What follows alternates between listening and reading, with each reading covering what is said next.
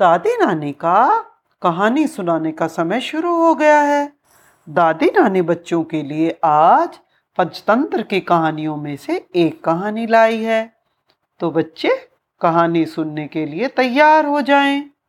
एक था गधा, उसे गाना नहीं आता था, लेकिन फिर भी वो गाने का बहुत शौकीन था।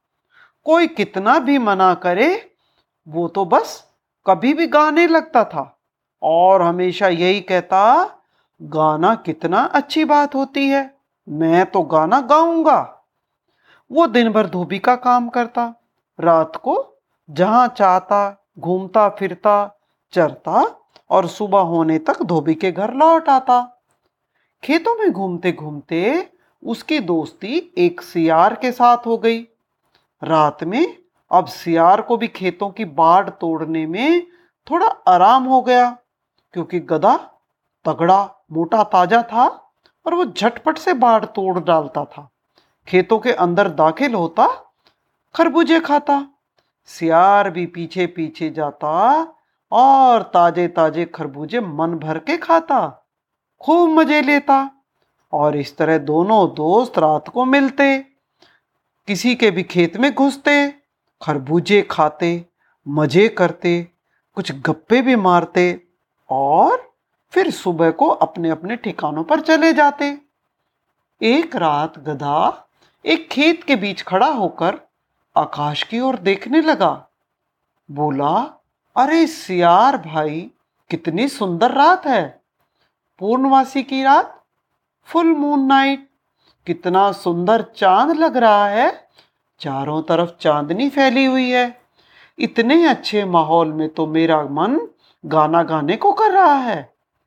ये सुनकर सियार चौंका। उसने गधे से कहा, अरे मूर्ख, इस समय हम दोनों किसी के खेत में घुसे हुए हैं और चोरी से किसी की फ़सल को खा रहे हैं। चोरी करते वक्त गाना नहीं गाया जाता। चुप करके खरबूजे खाओ और निकलो यहाँ से। गधे ने कहा, अरे, रात में कौन देखने वाला है? सब लोग आराम से सो रहे होंगे। मुझे तो इस समय गीत खाने का बहुत मन हो रहा है। बोलो, कौन सा गाना गाऊं? सियार को तो गधे पर बहुत गुस्सा आ रहा था।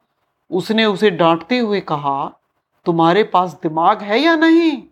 तुम गाओगे तो सोते हुए रखवाले जाग जाएँगे और तुरंत यहाँ पहुँचेंगे। वे लाठी से पीट पीट कर हमारा कचूमर निकाल देंगे। भाई, गाने से कुछ नहीं मिलने वाला है। चुपचाप से खरबूजे खा लो। गधे ने कहा, तुम तो जंगली जानवर हो। तुम्हें गाने का क्या पता? तुम जंगल में रहते हो, तुमने तो कभी गीत संगीत को सुना ही नहीं है। देखो, अभी मैं गाऊँगा। और सुनकर बताना कि खरबूजा ज़्यादा मीठा है या मेरा गाना?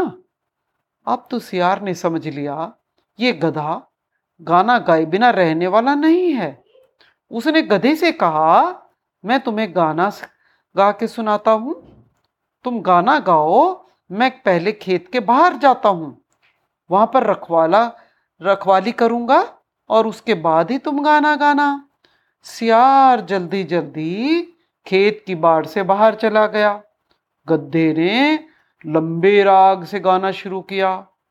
ढेचू ढेचू ढेचू ढेचू गधे का रेंकना सुनकर खेत का रखवाला जाग गया। अपनी लाठी लेकर दांत पीसता हुआ गधे की ओर दौड़ा। उसने गधे की खूब पिटाई करी। गधे को बहुत चोट लगी। घायल होकर ज़मीन पर गिर पड़ा। उसके बाद रखवाले ने गधे के गले में लकड़ी का एक बड़ा सा डंडा बाँध दिया। दो चार डंडे उसकी पीठ पर और लगाए। थोड़ी देर तो, तो गधा दर्द से कर्राता रहा। फिर उसको थोड़ा होश आया। वो खड़ा हुआ और लंगड़ाते हुए चलने लगा। सियार बाढ़ के बाहर खड़ा तमाशा देख रहा था। गधे को नज़दीक आया देखकर बोला वाह वाह गधे महाराज बहुत बड़े गवैये हो बहुत अच्छा गाया।